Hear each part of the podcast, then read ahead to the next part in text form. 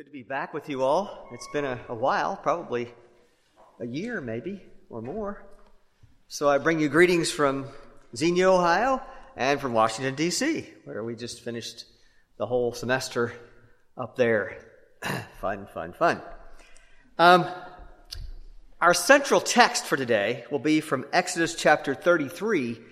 Before I read it, though, let me make a few introductory comments, beginning with a question which I hope will lead us to thinking the right way about this text.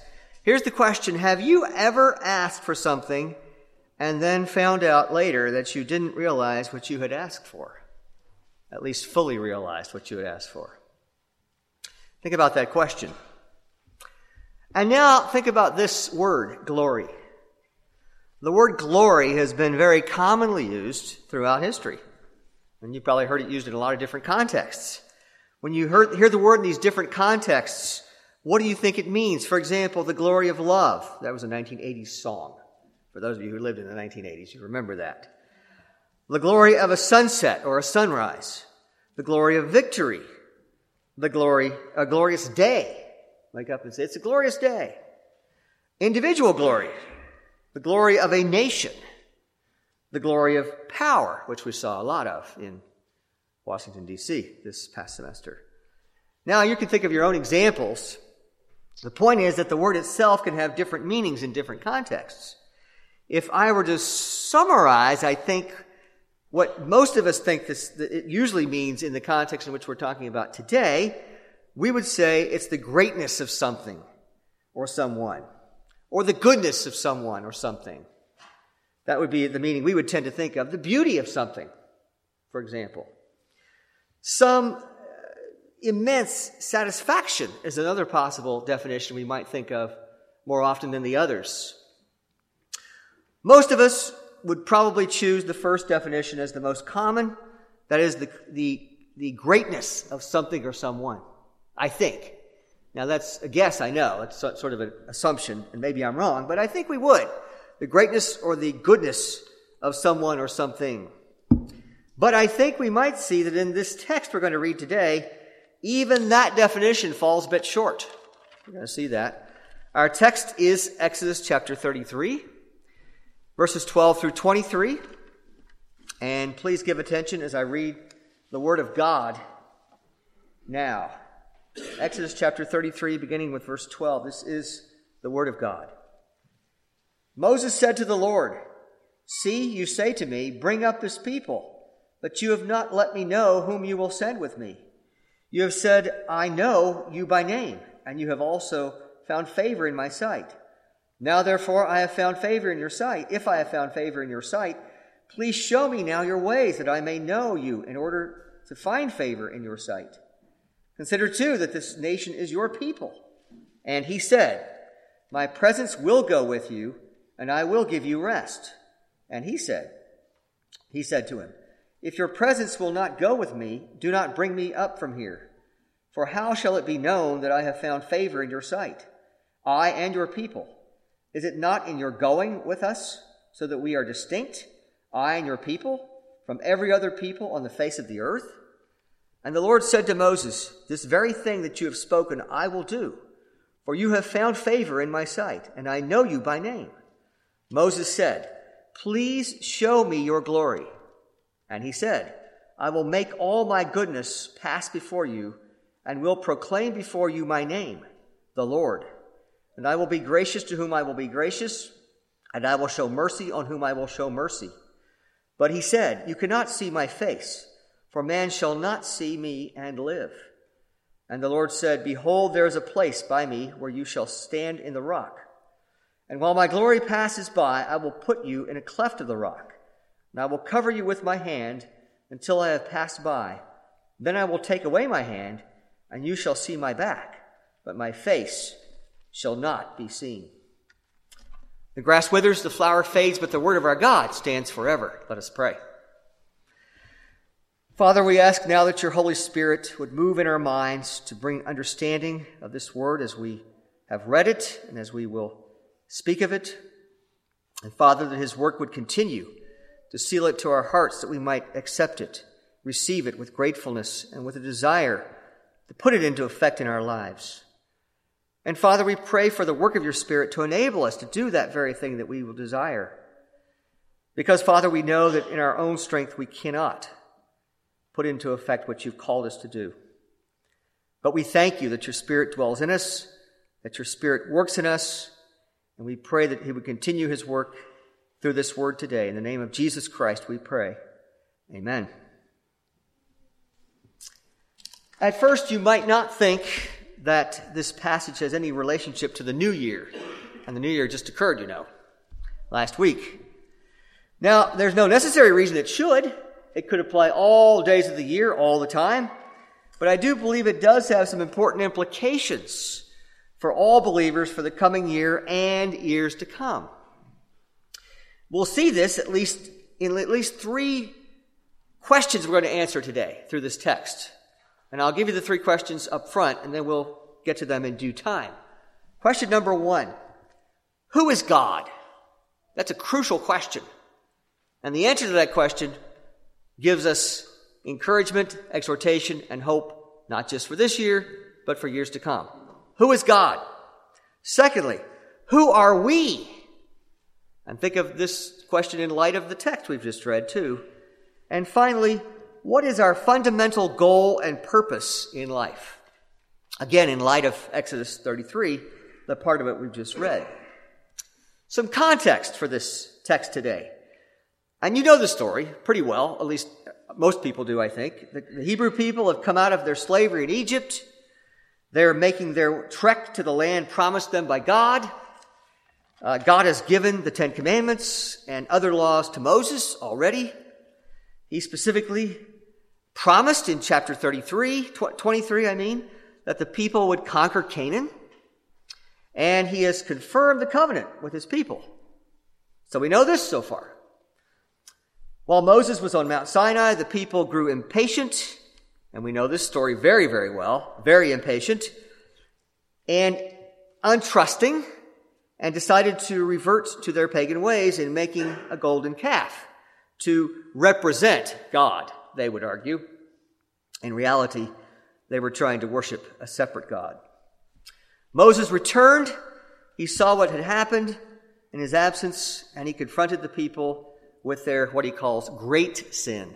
And it was a great sin. It was idolatry. That is a great sin. That's in chapter 32, verse 30. The Lord punished the people and commanded them to leave Sinai for the promised land. Then in chapter 33, verses 7 through 11, we see a bit more about Moses' relationship with God. We're told that, quote, the Lord used to speak to Moses face to face as a man speaks to his friend. Now that connotes a very, very, very intimate relationship with God, one that most of us would not think of having, and it's quite the same way Moses did, though I think we should understand that we can have an intimate relationship with God. It's just not the same way exactly that Moses had it. Bear that in mind. Now we come to our own main text, verses 12 through 23. Moses is speaking with God beginning in verse 12. Let's go back and look at it again. Moses said to the Lord, See, you say to me, Bring up this people, but you have not let me know whom you will send with me. Yet you have said, I know you by name, and you have also found favor in my sight. Now, stop there for a second and consider the way Moses poses this statement. He seems a bit critical, actually, of God. That's rather dangerous in itself. To go to God and say, Well, God, you've said this, but uh, you've not quite delivered on your promise, it seems to me. He's saying to God, in effect, You tell me your favor, you, you favor me, that you speak with me, but you're not giving me enough information. Hmm. A little bit presumptuous. God was merciful, very merciful here, but Moses seems to me to be a little bit impertinent. Now, uh, you might read it differently, but I tend to read it that way. And I think it's pretty evident that Moses, at least at the beginning here, is that way. But in verse 13, Moses adopts a more pleading tone. He changes his tone just a bit, and I think that's important. Verse 13 now, therefore, if I have found favor in your sight, please show me now your ways, that I may know you in order to find favor in your sight. Consider, too, that this nation is your people. A little bit more pleading. God, yes, yes, yes, you've, you've said we're your people. You've said I found favor in your sight. Show me your ways so that I might understand how to find favor in your sight precisely.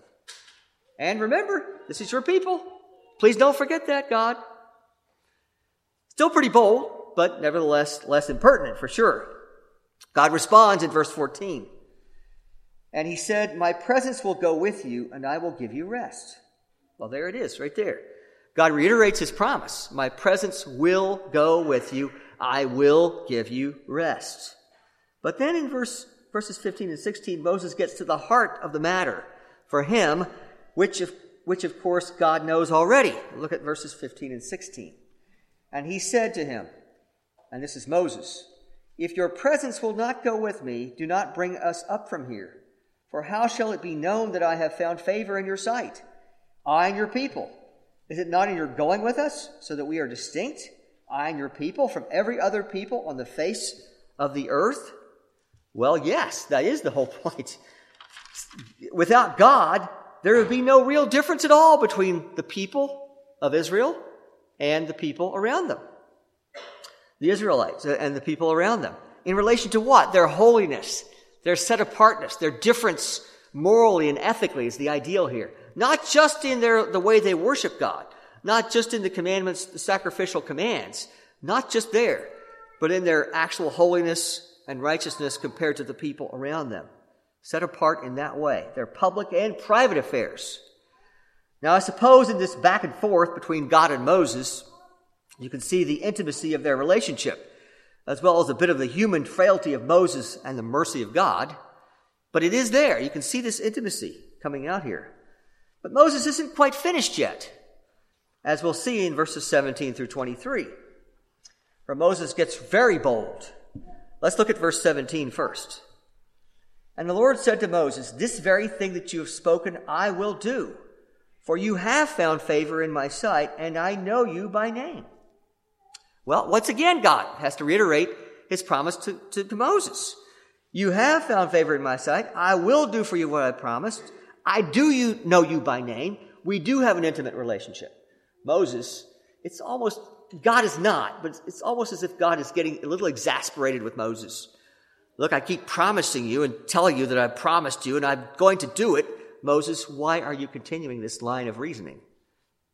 But then Moses goes to the very heart of the whole text today. He makes the most bold request one could make of God, I think.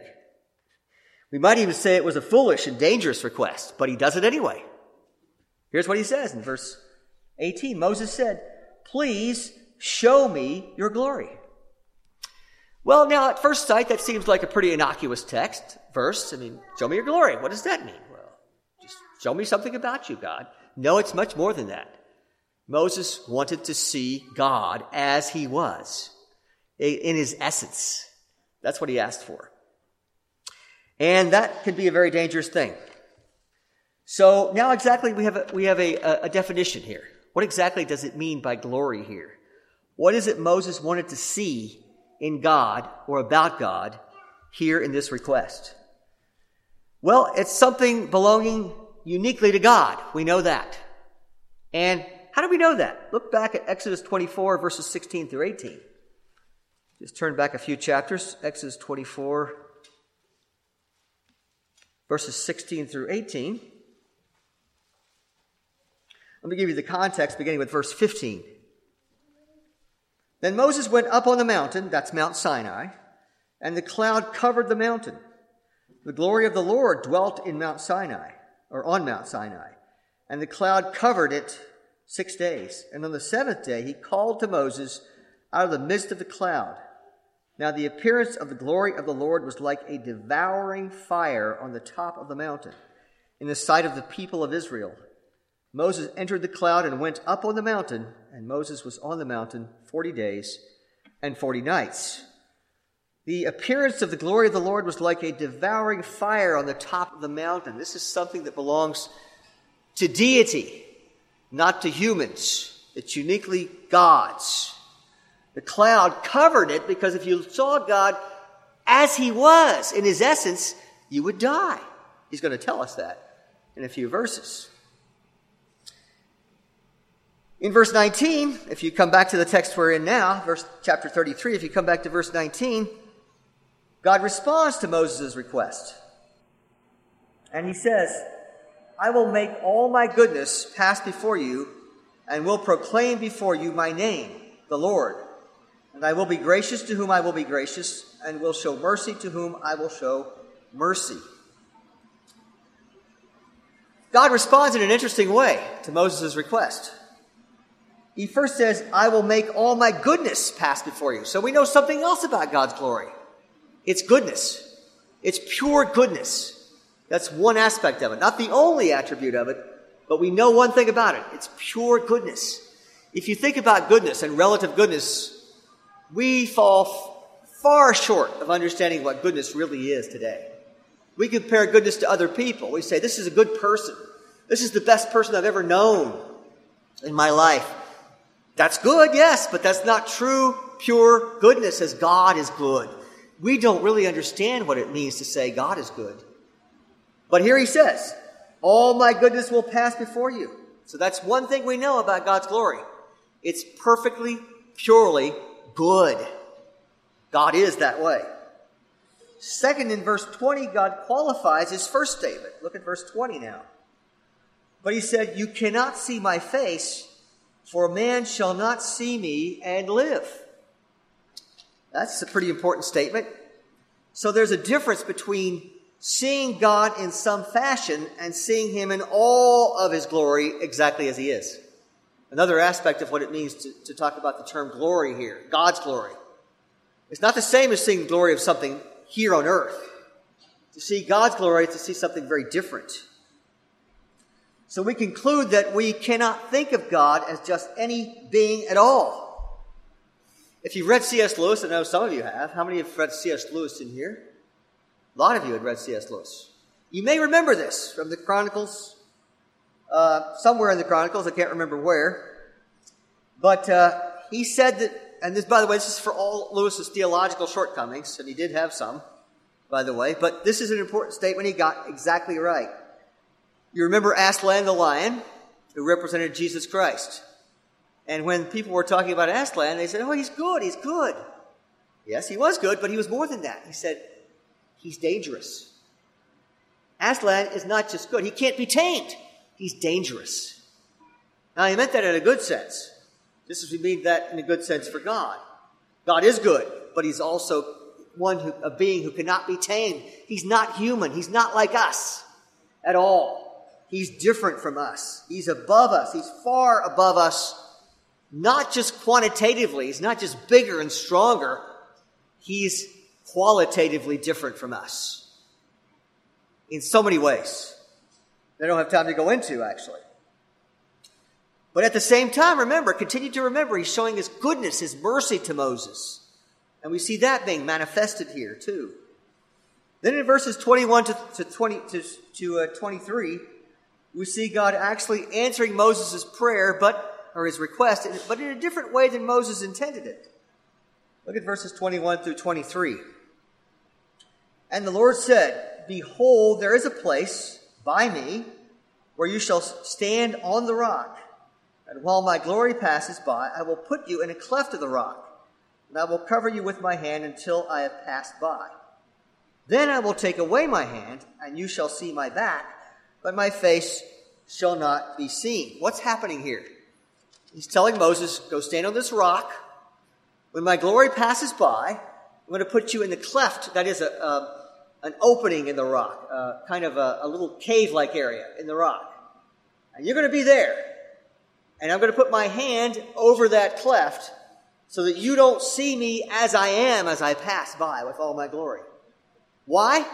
Because man can't see God that way in all of his glory and live. But once I pass by, I'll remove my hand and you can see the back of me, which is not my full glory, but only part of my glory. That's still pretty gracious. Now come back to the question here. How many of you would actually ask something like that of God? Would you let me see your glory? Would you let me see you just as you are? Think about that for a moment. Um, but we learn something about God, about ourselves, and about our life before God as a result of that. This is where the three questions come back into the picture. What do we learn important about God here? We can see clearly God's greatness and majesty. And greatness and majesty implies that He alone is worthy of our worship. Not just worship here in church on Sunday, but worship every day of our lives. Our entire being is to worship God because He's alone is the one worthy of that. He's obviously not man. We learn that. That's clear. And being not man, well, we should know some things already just from saying that. We can also see that God is, and I love this term, by the way, ineffable. What is that? It means that He is to us unknown except for what He chooses to reveal about Himself. Ineffable. There's so much we don't know and won't know about God. That's okay that we don't know those things. He's given us everything we need to know. We should take comfort in that and not seek to know what we shouldn't know. If you know the old saying by John Calvin from the beginning of the Institutes, um, we don't know whether this really happened or not, but, the, but Calvin reported it. Said that an old, uh, a young man comes to an old man. He says, uh, "Why did God make hell?" And the old man said, "God made hell for the curious. That is, you. You want to know more than you ought to know. And by doing that, in essence, you want to be like God. You want to be God to, in a certain way. But that's not our right. That's only God's right to be that. So he's ineffable. And that's good. Good for us. We can see also that he is perfectly holy, so much so that a human cannot look upon him as he is in himself. Why? Because he cannot tolerate any sin at all. And to see him would be to taint that. So we can't see God just as He is. We can't be in that presence just as it is. For example, when we enter heaven, we cannot have any taint of sin left. There will be none left because God cannot tolerate that in the presence of His complete glory in heaven. In all that He is, in all of His attributes, He's holy without defect. And holy not just without defect, but in a way that we cannot even conceive completely about. The glory of God should elicit worship. Turn to Isaiah 6 for a moment. and You can see this at work again. Uh, it's not that it doesn't appear throughout Scripture, it does frequently.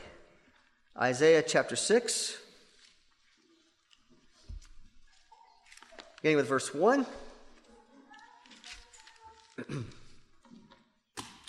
In the year that King Uzziah died, I saw the Lord sitting upon a throne, high and lifted up. And the room and the train of his robe filled the temple. Above him stood the seraphim. Each had six wings. With two he covered his face, with two he covered his face or feet, and with two he flew. And one called to another and said, Holy, holy, holy is the Lord of hosts. The whole earth is full of his glory. And the foundations of the threshold shook at the voice of him who called, and the house was filled with smoke. And I said, Woe is me, for I am lost. I am a man of unclean lips, and I dwell in the midst of a people of unclean lips, for my eyes have seen the King, the Lord of hosts. Interesting. Once again, we see the same situation almost as Moses encountered here. This time, it's, the picture is in heaven with God sitting on his throne, but notice the room is filled with smoke. That's good. That means that Isaiah cannot see God exactly as he is in his essence. Because remember, no man can see God's glory completely and live. And he realized that. He thought he'd, he thought he'd seen more than he should have seen as it is. He said, I, I, uh, a man of unclean lips, and I dwell in the midst of a people of unclean lips, for my eyes have seen the King, the Lord of hosts. That's the idea that we have about God's glory in heaven let alone God's glory passing before Moses in the cleft of the rock. And God sets the terms of the relationship. That's the final thing we learn about God here. He sets the terms of the relationship between us and Him. We don't set those terms. What do we learn about man in this text? Well, we of course learn that man is not God. If God is not man, man is not God. That's very true. When we speak of God's glory, we can say only, we can only compare human beings very weakly to God's, to God himself and God's glory. We can say humans are this good or that good, or compared to God, God's perfections, we've reached a certain level. We've attained a certain level of sanctification or ethical well being and so forth. But that's not enough to be God. We're not God. We can never hope to be God. We weren't, we were never created as God. We were created by God and for Him. If we look at Isaiah 6, we see that. Again, think about what I just read in Isaiah 6.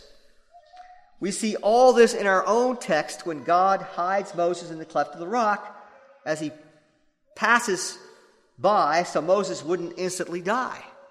Because again, Moses is a sinner. He can't look upon God in his perfection and live. Now, I could argue that man has a certain glory, and I will. Man does have a certain glory, but what does it mean for man? Turn to Genesis chapter 1 for a moment, verse 26. This text is well known to all of us. Genesis chapter 1, 26. And I'll read a couple of those verses. Then God said, Let us make man in our image, after our likeness, and let them have dominion over the fish of the sea, and over the birds of the heavens, and over the livestock, and over all the earth, and over every creeping thing that creeps on the earth. So God created man in his own image. In the image of God, he created him, male and female, he created them. So, one thing we know man was created in the image of God. That means in some way we're like God. Some way, but in what way? Yes, we could argue we're creative, like God in a certain sense, but not like God in another sense. God makes things out of nothing. We can't. We're rational, most of us, most of the time, um, but not as rational as God would be. We have other attributes too, but not like God's. We're not God. And this text should show us that. We're simply not God. Also, look at Psalm 8, another text that would help us get some perspective here on our own glory, not inconsiderable, but not God. Again, Psalm chapter, uh, Psalm chapter 8.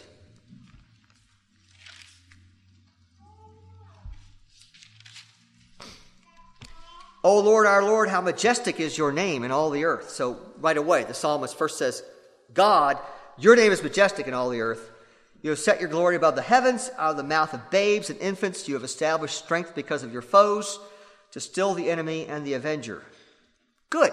He's acknowledged God for who he is. That's important to do right up front. Then, when I look at your heavens, the work of your fingers, the moon, the stars which you have set in place, what is man that you should be mindful of him, and the Son of Man that you care for him? So he then follows that by saying, Yes, and your creation, is also good and it shows your glory. So there's a certain glory for the creation too, even. A certain glory. But let's look at verses uh, 5 and onward. Yet if you have made him a little lower than the heavenly beings and crowned him with glory and honor. There it is. You've made man in a certain sense with a certain glory, but not like God's. He says, You have given him dominion over the works of your hands. You have put all things under his feet, all sheep and oxen, also the beasts of the field, the birds of the heavens, and the fish of the sea, whatever passes along the paths of the seas. True. That's our glory. Image of God. We've been given dominion, a little lower than the angels, heavenly beings, but we are not God. We have a glory, yes. And then he finishes that psalm by capping it off with what he should have what he said at the beginning. O Lord our God, how majestic is your name in all the earth. So he finishes by acknowledging no matter what you've made man like, no matter what he is in his own glory, he doesn't have the same glory as God has. And we can all say that. Our final truth to be learned from this text is the relation of God to his people. It's a little presumptuous to ask to see the glory of God, I think. But thankfully, God responded in keeping with his own nature from which his promises have derived, in fact. He allowed Moses to see his glory in veiled form. That's what's important here, in veiled form, and did not rebuke him for wanting that. Notice, at no time did God say, Moses, why are you asking this stupid question? Making this dumb request? No. He said, okay, I'm going to show you my glory. But not the glory you expected. Not my full, unaltered, complete, full glory. I'm not going to show you that. He did not rebuke him for wanting that, though he certainly made it clear that no human could see God in his full glory. Now, we could question Moses' motives on this. For a moment, I want you to think about this with me. Why did Moses ask this question? Maybe he wasn't sure about who this God was. He wanted some proof. It's possible. Or did he want some assurance that God really was with him? Maybe. Did he want some assurance of God's power? Maybe. Was he skeptical of what he had heard and seen from this God and about this God? Well, possibly. These would all be very typical human responses. Certainly. But we often, and we often don't trust God. So that's, all these are very possible motivations. But here's one to add to this. Could Moses have had a legitimate desire to see God's glory? Is it possible that there's a legitimate desire to say to God, Show me your glory? Understanding, of course, what we're asking for. And this is the problem that Moses had, I think. He didn't really know what he was asking for. We should know what we're asking for, but is it wrong to ask to see the glory of God in a certain sense? He might well have wanted to somehow participate in God's glory, which is interesting.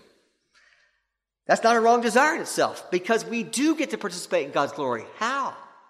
Through the Holy Spirit who lives in us. He dwells in us. He works in us. He enables us. That's a work of God that manifests His glory in us, His own people who belong to Him. Despite the impossibility and the danger of seeing God as He is in His own completeness, we ought to desire to partake of the glory of God in certain ways. In fact, we do so as we are filled and guided and enabled by that Holy Spirit that He's given us. We partake of certain attributes of God to a certain extent as He chooses to give them to us, a certain degree of His holiness in us. We've also seen God's glory in a different way than Moses saw it, yes, certainly a different way, but I could argue a better way in a certain sense. God's with us all the time in His glory to a certain extent. All the time. Not just one time when you go, when you're in this situation in the wilderness and you say, God, show me your glory. Passes before Him, that's it. No, this is continuous in the life of the Christian when we participate in God's glory through the work of the Holy Spirit. Now look at me with look at look with me at, uh, at John chapter the Gospel of John chapter one. We'll see a little bit more about this as we finish this text. John chapter one. This would have been appropriate for Christmas too, obviously.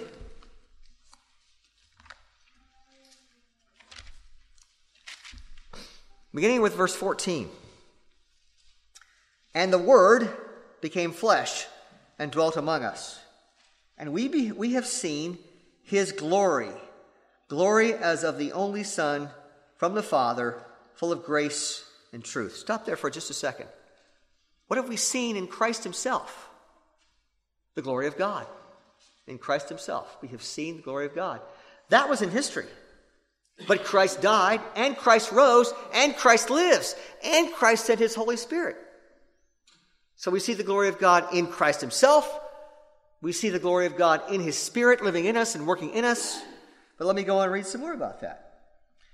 John bore witness about him and cried out, This was he of whom I said, He who comes after me ranks before me because he was before me. And from his fullness we have all received grace upon grace. The fullness of whom? Christ. Fullness means the completeness of God Himself through Christ. From that, we receive grace after grace after grace after grace in our lives through the work of the Holy Spirit, who is the Spirit of Christ working in us. For the law was given through Moses, yes. Grace and truth came through Jesus Christ. Notice a sort of a veiled analogy back to Exodus chapter 33. No one has ever seen God. That's true. In his full essence, complete essence. The only God who is at the Father's side, he has made him known. Notice there it is. Jesus Christ shows us God's glory in a certain respect. And we get to partake and participate in that glory in our lives. Now, I'll go back to that question again. Is it bad to ask to see the glory of God? No, not in the proper sense. We should desire strongly to see that glory. Any way we can, that's legitimate. We can and do experience God's glory in, its, in a partial way. We should eagerly and intensely and earnestly desire that glory in us, but in the proper way. God's Spirit working in our lives through, the, through, the, through His Word, the hearing, the preaching, the reading of His Word, together with that Spirit working in us. And we do actually see God in that way, but not literally as Moses saw Him. Well, let me finish up with these final points. God, God's glory is very much analogous to a consuming fire. I'd like you to turn from our last reference today to Hebrews, the book of Hebrews. I want you to see the analogy between Hebrews chapter 12 and this text in Exodus today. Look at the last part of chapter 12. Beginning about, well, we'll start with um, verse 18. Now, this is the writer of Hebrews is speaking to these people who are Christians who are tempted to turn back to their old ways, to their, Jude- their religion of Judaism, because they're, they, they feel the pressure of, of, of persecution or, or imminent persecution. Here's what he says For you have not come to what may be touched a blazing fire and darkness and gloom and a tempest and the sound of a trumpet and the voice whose words made the hearers beg that no further messages be spoken to them. There's the glory of God that, that he's speaking of here, shrouded in the smoke on Mount Sinai. For they could not endure the order that was given. If even a beast touches the mountain, it shall be stoned. Indeed, so terrifying was the sight that Moses said, I tremble with fear. But you have come to Mount Zion. Mount Zion represents Christ. Mount Zion and freedom, by the way, spiritual freedom. And to the city of the living God the heavenly Jerusalem, and to innumerable angels in, festal gathering, and to the assembly of the firstborn, all Christians who are enrolled in heaven, and to God, the judge of all, and to the spirits of the righteous made perfect, and finally, and to Jesus. You see? The glory of God looks different today than it did to them, and we don't need to fear that. In a proper sense, yes. Yes, reverence for that God. We don't have to fear like the people of Israel did, though. The mediator of a new covenant, and to the sprinkled blood that speaks a better word than the blood of Abel. Jesus Christ solved our sin problem by dying on the cross and raising from the dead. He lives now for us. And now we don't go to God in fear and trembling.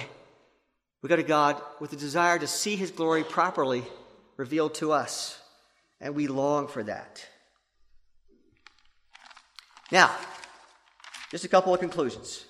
It's rather a dangerous thing to request to see the glory of God as it's defined in Exodus 33. I don't advise that for any of us here. But, and by the way, how many of us would be brave enough or foolish enough to ask a question like that of God? God, would you show me your glory? Like Moses meant it? No, I don't think so. But if we think about it a little more, as I hope we have this morning, we should sincerely and earnestly and intensely desire to see that glory as He gives it to us, as He manifests it to us in the ways that the Bible itself gives it to us. We should seek that glory. We should seek that experience of the glory of God as it comes to us through the Scriptures, through the Holy Spirit working with those Scriptures in our lives and that work in our lives, that actual work of God in our lives, enabling us to participate in His own glory. God's been gracious enough to reveal some of it. And perhaps that was what was intended as the picture for us here in Exodus 33.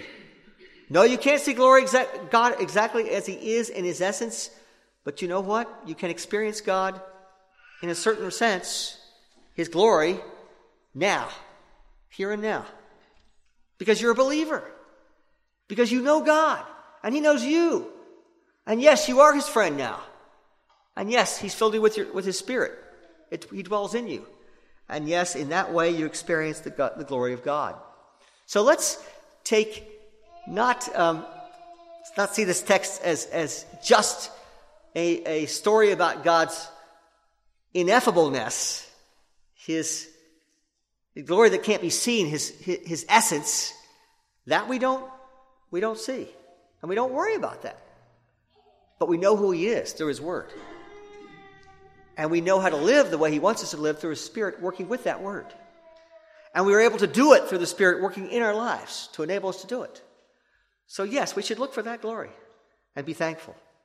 Let's pray.